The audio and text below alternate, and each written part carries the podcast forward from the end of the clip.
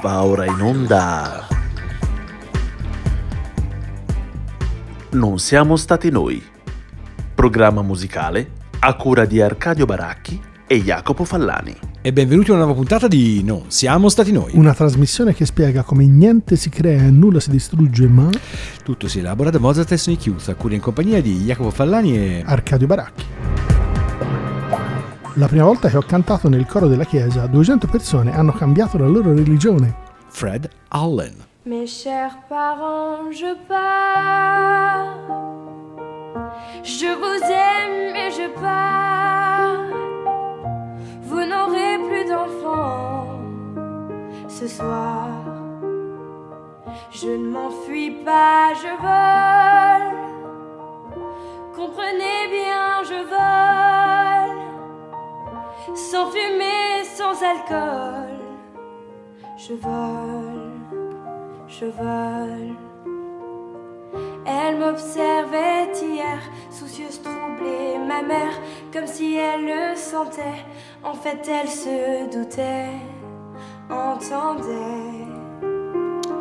Ma molto più cara della citazione di Fred Allen, che francamente non so manco chi sia, per essere onesti, è l'estratto della famiglia Bélier, un film francisissimo direi del duemilaquattordici diretto da Eric Lartigau, che è un film che ci è particolarmente piaciuto, dove la voce eh, appunto della figlia della famiglia Bélier diventa strumento di emancipazione, diciamo così, non di ribellione ma appunto di emancipazione. Tutto questo per dire che questa puntata di Non siamo stati noi è dedicata alla voce, nella particolarità della, soprattutto della voce in coro, quindi di tante voci insieme, ma anche con un breve passaggio di voce, diciamo così, sola.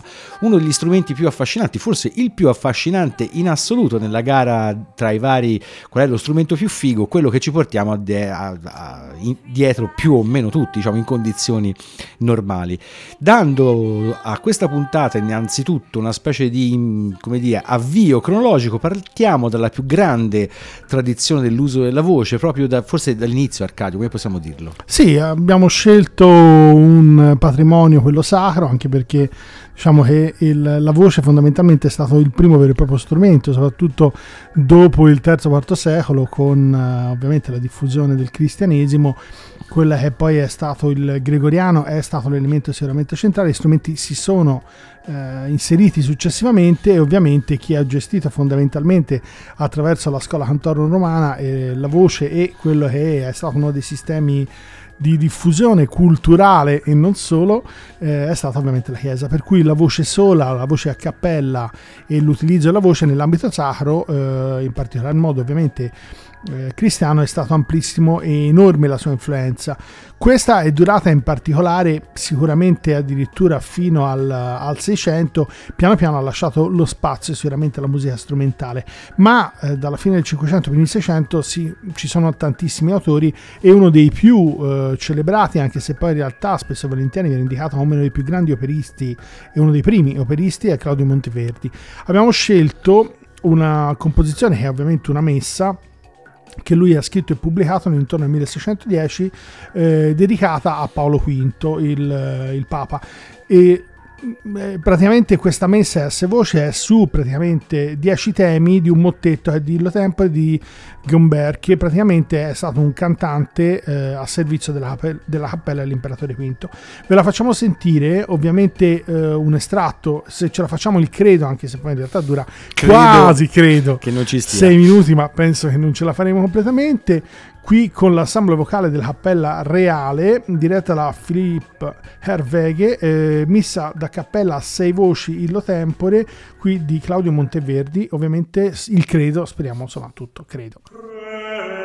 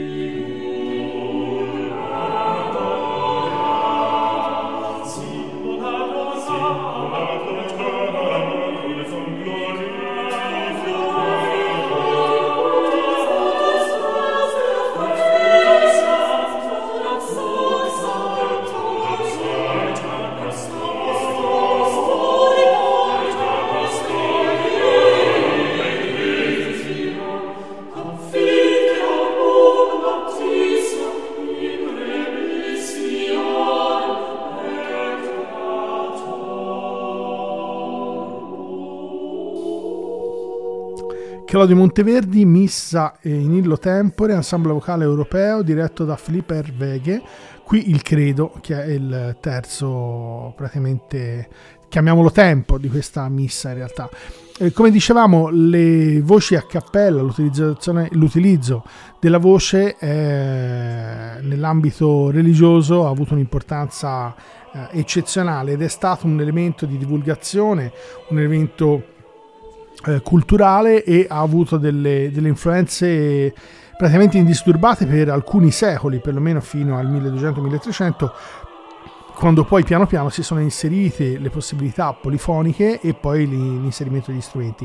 Però insomma, eh, voi immaginate che eh, su una storia, quella musicale, possiamo insomma eh, immaginare gli ultimi duemila anni, più di mille sono stati fondamentalmente tracciati, esatto, dalla voce e dalla voce sola, per cui insomma dovremmo dargli un peso che insomma non c'è chiarissimo, perché negli ultimi cinquanta sessanta anni ovviamente la voce accompagnata dagli strumenti e la parte strumentale è diventata forse predominante, però la voce in tutte le sue forme, e già proprio intesa come voce sola, ha avuto il peso fondamentalmente principale nell'ambito della diffusione musicale.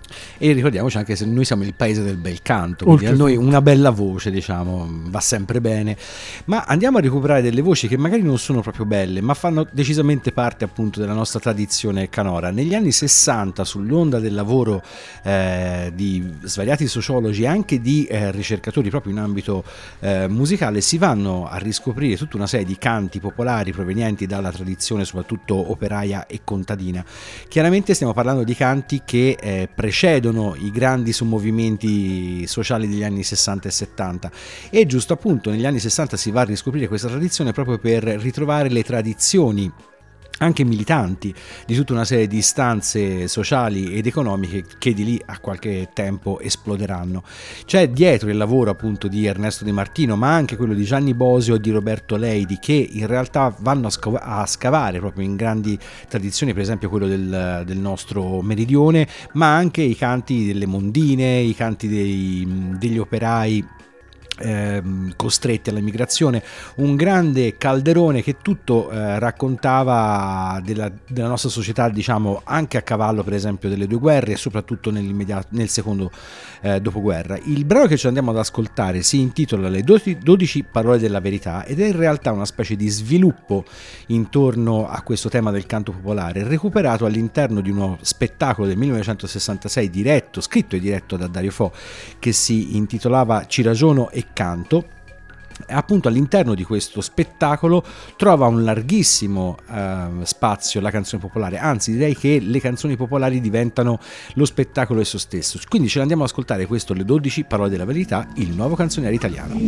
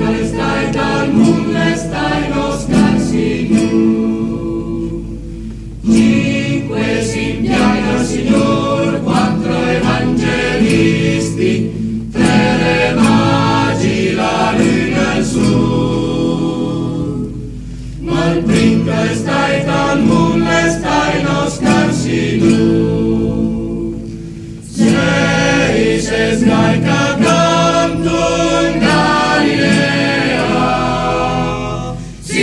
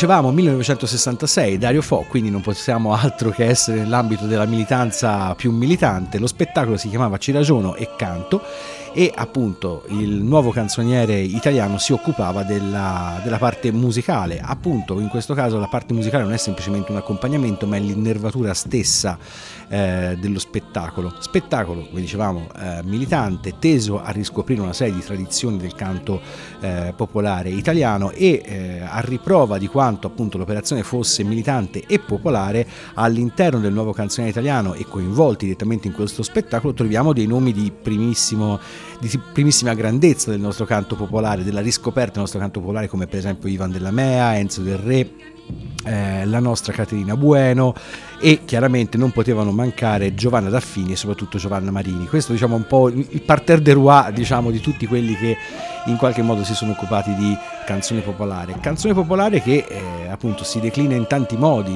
in Italia, però come dicevamo precedentemente, visto che la voce, se tutto è a posto, ce la portiamo dietro tutti, tutti abbiamo potenzialmente uno strumento musicale, tutti abbiamo un metodo, un mezzo eh, di espressione per eh, raccontare le nostre vite, la società nella quale viviamo, ed ecco perché appunto il canto è così eh, centrale. Ma visto che siamo partiti dalla grande tradizione, vediamo un po' di sviluppi di quello che soprattutto è il canto corale.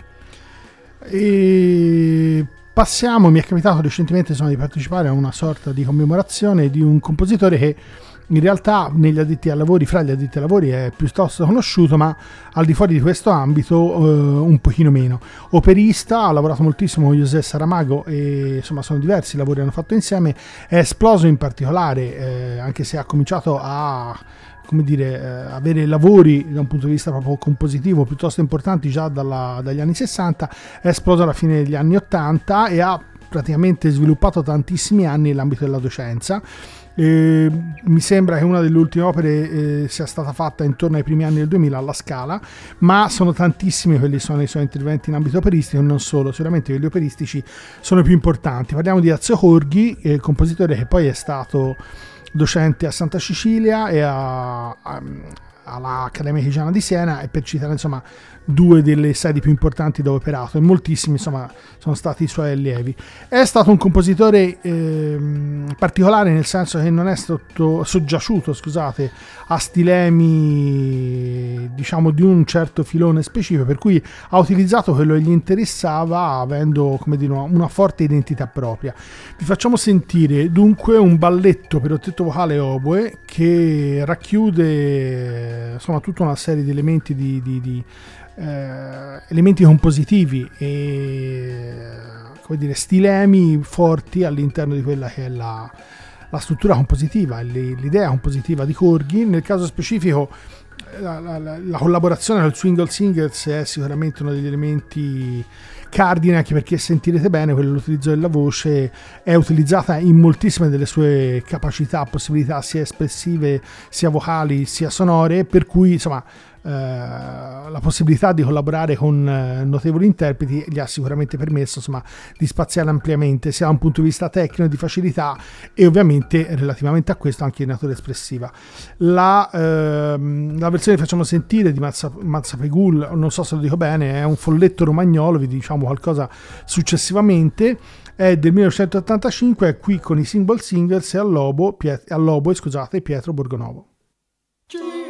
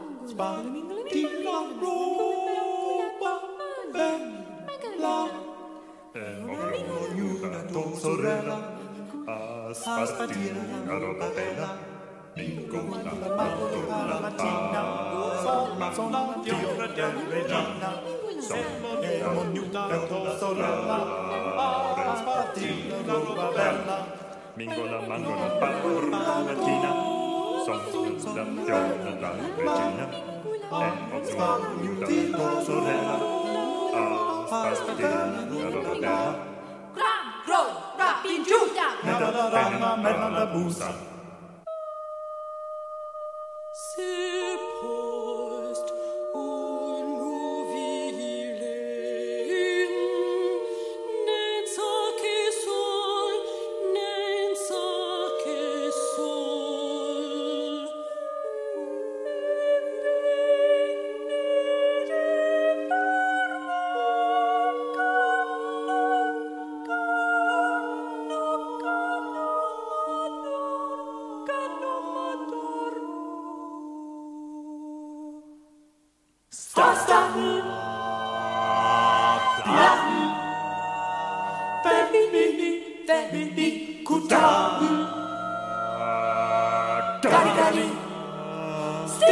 Mazzapegul, balletto per ottetta vocale e oboe, eh, qui in una registrazione millenovecentottantacinque con i Swingle Singers e Pietro Borgonovo all'oboe. Come dicevamo, questo balletto eh, insomma, racchiude tutta una serie di, di elementi importanti per quella che è la, diciamo, quella che è la, la personalità compositiva di Corghi. Il, da un punto di vista insomma, di difficoltà tecnica, insomma, sembra abbastanza palese che non siano cose assolutamente facili no, da comporre. Sotto la doccia. Ho avuto la possibilità di vedere parte di quelle che sono in maniera abbastanza indicativa, perché era una conferenza, eh, quali sono insomma gli elementi strutturali all'interno di quello che era il balletto, e già era abbastanza complesso, ovviamente anche da un punto di vista proprio compositivo. La, il riferimento, quello che possiamo fare in maniera più lineare, è la figura di questo Mazzapegul, non so se lo dico bene perché in realtà è la figura di un folletto romagnolo che praticamente insomma eh, si trasformerebbe in uomo per giacere con le donne, per cui là la, la, la, se avete la voglia di andarvi a cercare quella che è addirittura insomma la, la storia praticamente di questa sorta di, di, di, di personaggio mitologico, perché addirittura sono tre famiglie eh, di, di, di, di folletti e sono parte praticamente della zona dell'Appellino Forlivese, e in qualche modo addirittura vengono fatti risalire a precedenti, addirittura a periodi precedenti romani, per cui queste figure poi sono difficilmente insomma abbandonano quelle che sono un po' le, le culture popolari e si radicano all'interno di questi sistemi, e la ripresa proprio di, di, del titolo parte proprio dalla figura di questo folletto che ha praticamente insomma racchiude tutta una serie di comportamenti all'interno di quella insomma che è l'idea ovviamente questa so- dimensione popolare ovviamente di questi personaggi da bosco, per capirsi, e da riviera in quello caso dovrebbe essere Appennino ma non sono abbastanza distanti. Ma restiamo sempre appunto nell'ambito di compositori che si muovono su tanti, in tanti ambiti stilistici diversi, per scoprire il lavoro di Joanna Marsh. Ma Joanna Marsh, classe millenovecentosettanta, compositrice britannica, studentessa al prestigioso Royal Academy of Music, quindi insomma c'ha tutti i titoli a posto. La Marsh è sostanzialmente una rappresentante di una corrente relativamente nuova che forse non si eh, determina, non determina se stessa neanche col nome di corrente, però diciamo di, di autori di stampo, usiamo la parola diciamo più comunemente utilizzata in questo caso, di stampo classico, tant'è vero che qui utilizza il coro solo, appunto strumento come diceva prima Arcadio antichissimo, però lo innerva diciamo di novità musicali che non sono proprio tipiche della tradizione eh, del coro classico. Potete sentire nel brano degli echi che potrebbero addirittura provenire dall'attuale pop music, degli accordi diciamo particolarmente densi di dissonanze che forse in altre epoche avrebbero valso alla Marsh, giustamente come donna oltretutto, eh, il rogo. Questo per dire per che mh, ci troviamo di fronte a un lavoro che eh, dal primo impatto sonoro, appunto questo nell'utilizzo del coro, trova la sua radice arcaica, ma nella sua musicalità trova una dimensione decisamente più moderna. È un moderno modernista, per così dire, un moderno che un po' strizza l'occhio, non siamo proprio nell'ambito della sperimentazione, ma sicuramente siamo nell'ambito dell'ibridazione. Il brano che ci andiamo ad ascoltare si intitola In the Winter's House, Joanna Marsh.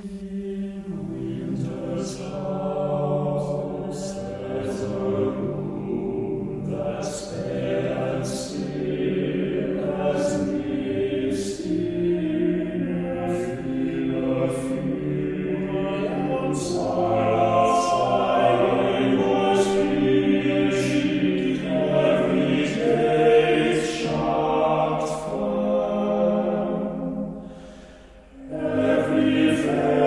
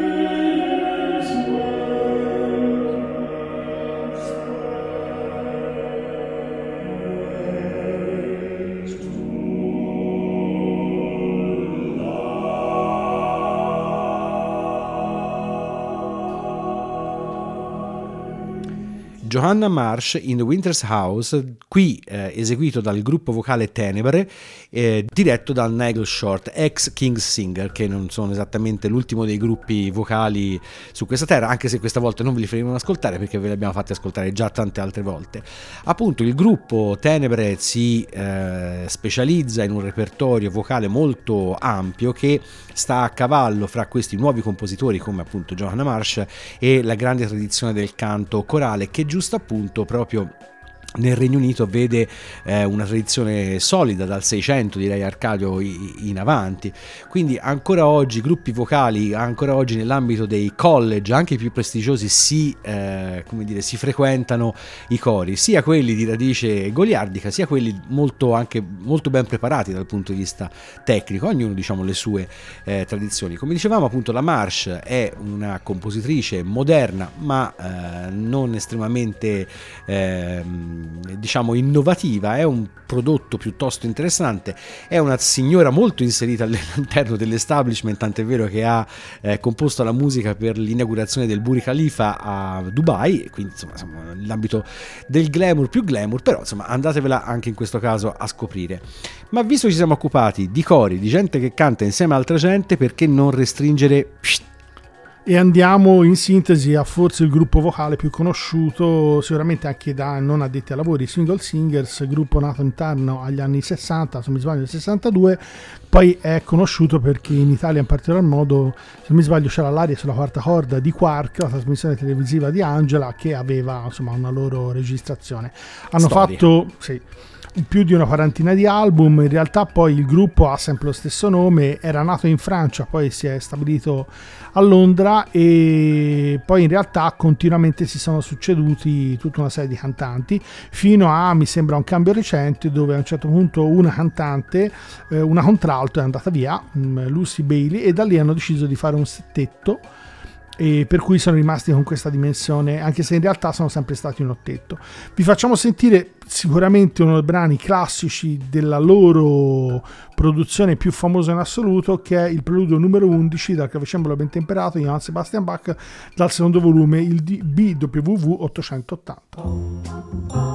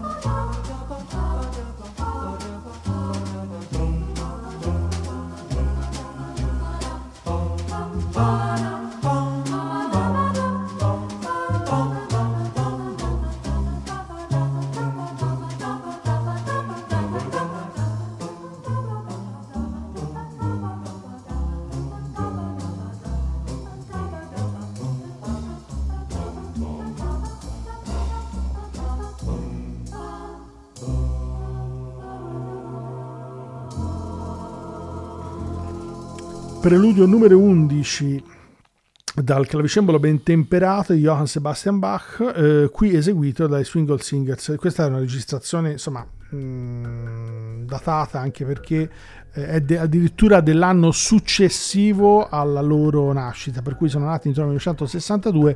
Questo dovrebbe essere un disco del millenovecentosessantatré, esecuzione tra l'altro che tutti hanno sentito sì, perlomeno cinquanta volte Molte nella vita, loro vita l'hanno senza saperlo, esatto.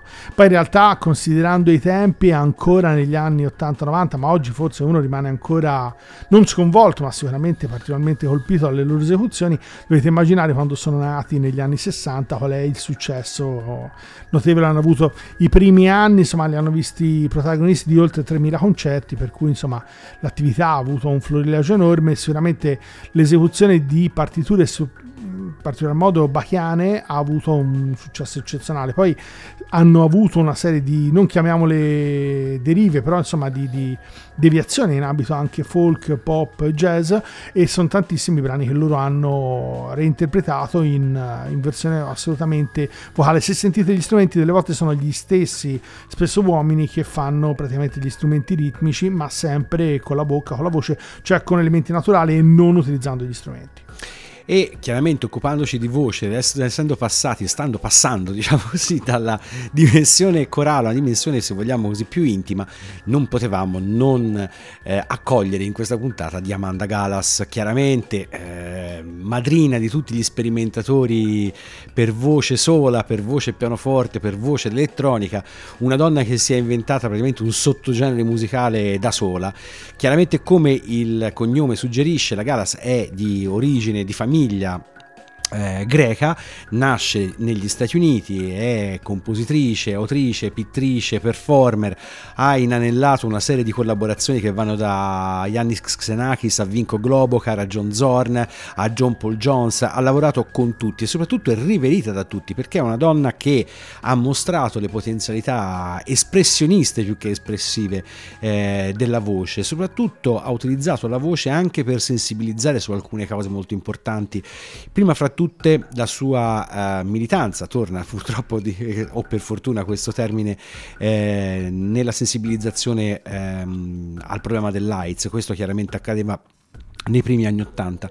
Intorno al problema dell'AIDS la Galas realizzò una trilogia che si intitolava The Mask of the Red Death, e il brano che ci andiamo ad ascoltare è tratto dal primo volume di questa trilogia, The Divine Punishment. Il brano si intitola Deliver Me From My Enemies, Diamanda Galas.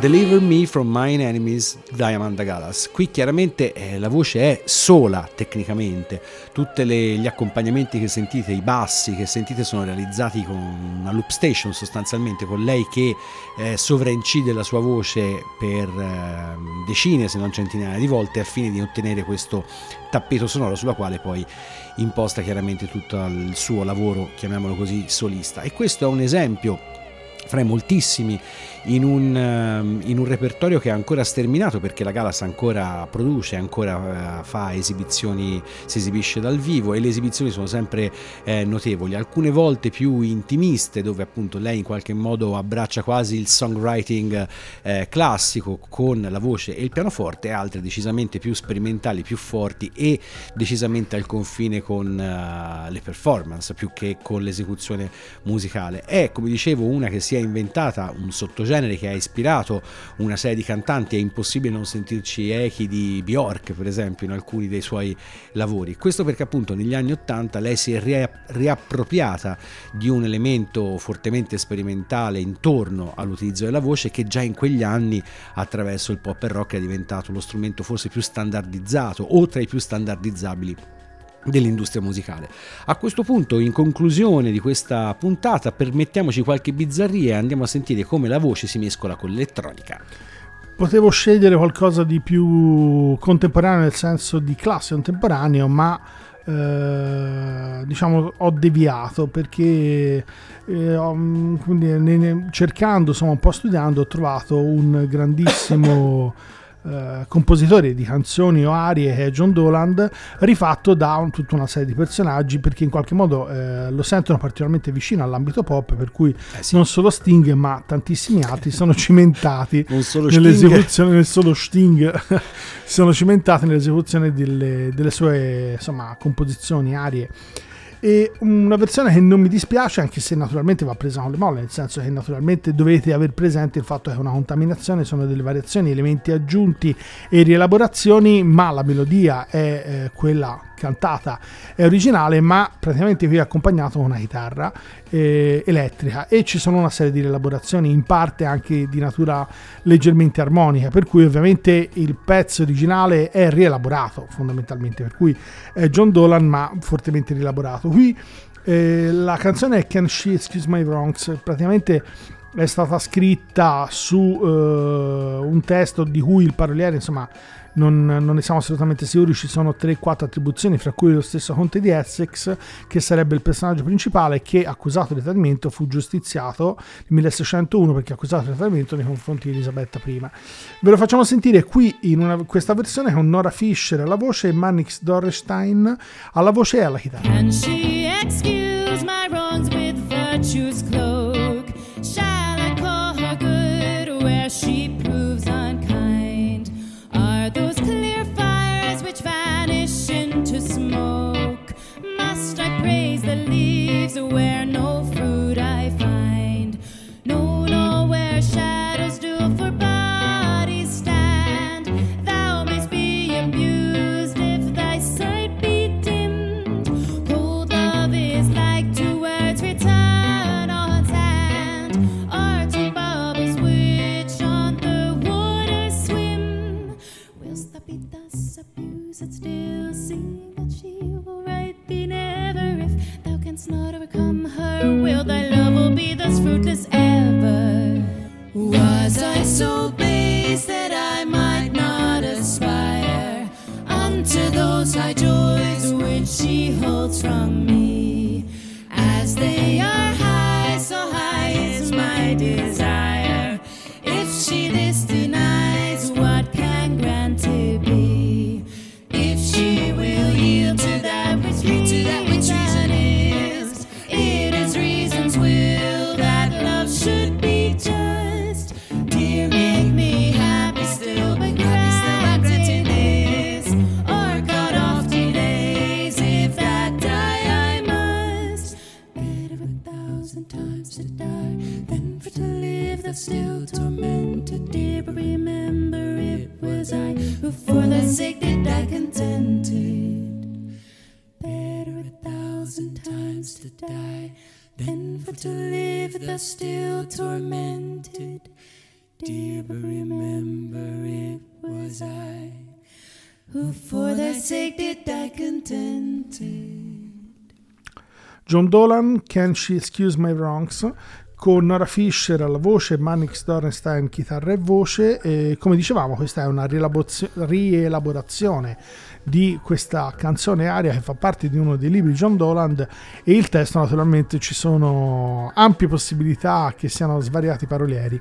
Nel caso specifico sì, non, non vi vogliamo tediare con, esatto, con tutte le, le possibilità eh, varie che ovviamente insomma sono state nei secoli successivi, hanno visto insomma possibili attribuzioni, fra cui lo stesso personaggio che è eh, insomma la, la, la figura principale del testo è il Conte di Essex, che poi, come dicevamo, nel milleseicentouno venne giustiziato. La voce e gli strumenti in generale come suono hanno cominciato a essere elaborati elettronicamente a partire dagli anni cinquanta. In realtà il personaggio eh, che ci risulta essere il primo a fare elaborazione è Bruno Maderna, con una composizione in due versioni per flauto e elettronica, e sembra abbia fatto Gazzelloni poi a Darmstadt in un'esecuzione intorno agli anni cinquanta, verso il cinquantasei. Da lì si sono sviluppati piani enormi, perché insomma i personaggi che dal quarantasette in poi frequentavano in particolare Darmstadt erano moltissimi, fra cui non ultimo Stockhausen, per cui le contaminazioni fra strumenti e voci e le elaborazioni degli stessi, anche con quelle che poi sono tecniche più recenti come il live electronics, sono state immense. Ovviamente è un settore già solo questo enorme, per cui le possibilità di interazione fra questi elementi ovviamente sono praticamente infinite. E veniamo all'elettronica decisamente più moderna, più aggiornata rispetto a quella di Maderna, con Son Lux. Allora, noi potevamo chiaramente infilarvi qui gli Enigma, che voi sicuramente ricordate, i pezzi dance con i finti canti gregoriani, perché eh, ci poteva stare, però abbiamo qualche volta abbiamo pietà di voi eh, e rendetecene merito. In realtà con Son Lux entriamo nell'ambito dell'elettronica, diciamo così, intelligente, non solo dal punto di vista dell'impostazione, diciamo così, intellettuale, ma anche nell'utilizzo di uno strumento imponente come appunto quello del coro, qui utilizzato non solo come colore, come spesso succede nell'ambito appunto la musica elettronica, ma veramente come strumento espressivo al massimo, in un ambito, quello appunto della strumentazione elettronica, dove eh, il calore del coro in qualche modo fa da contrasto a, eh, a tutta la strumentazione appunto elettronica, decisamente elettronica, decisamente sintetica. Questo insieme alla voce solista, che chiaramente spicca in un brano di grande intensità. Io spero che il minutaggio e le nostre chiacchiere permettano di sentirne e di goderne il più possibile. Il brano sentito intitola Lanterns Lit, Son Lux.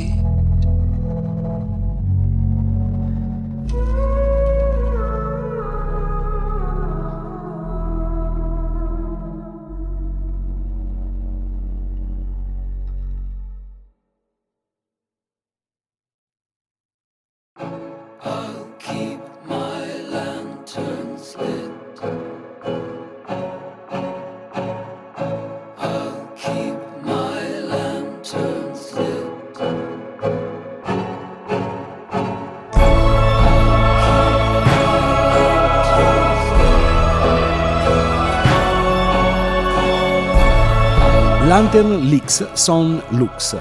Il primo era il titolo, il secondo la band, diciamo così. In realtà eh, Son Lux nasce come progetto solista di eh, Ryan Lott e poi diventa successivamente un trio.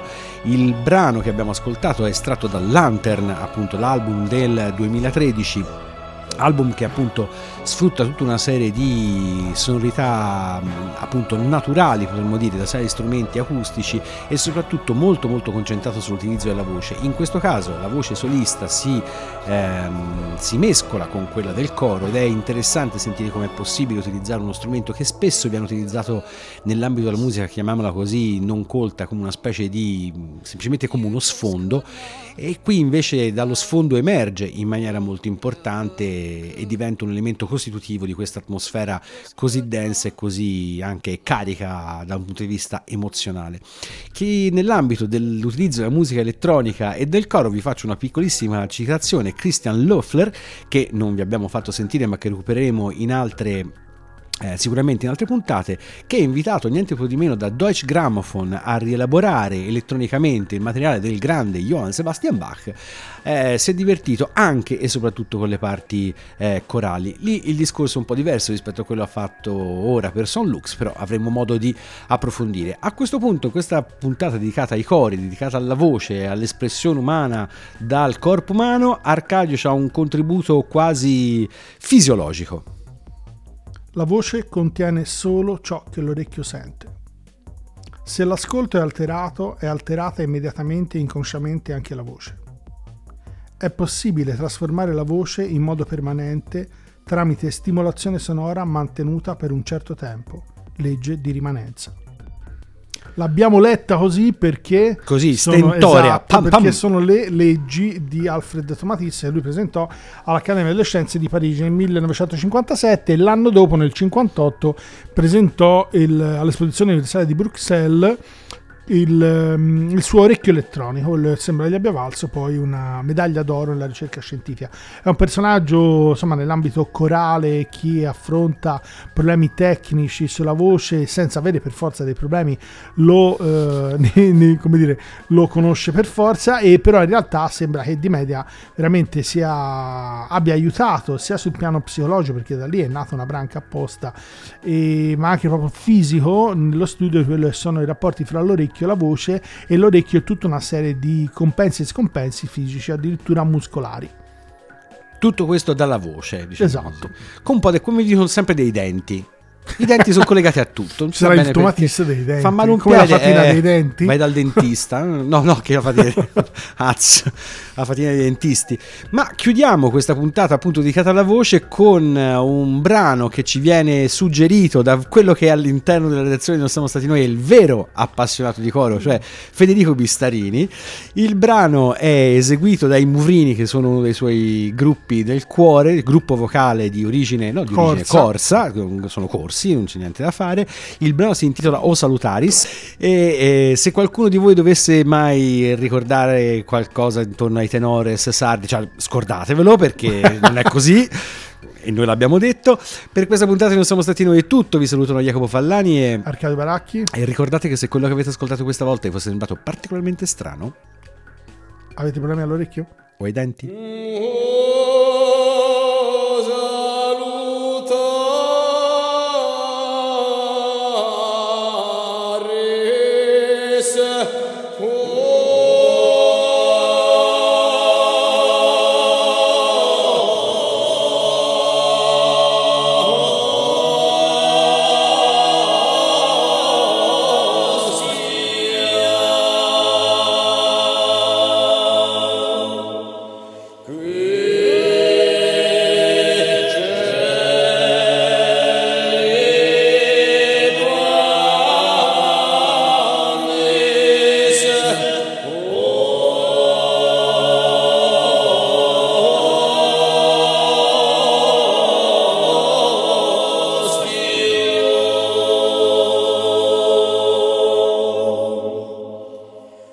Good.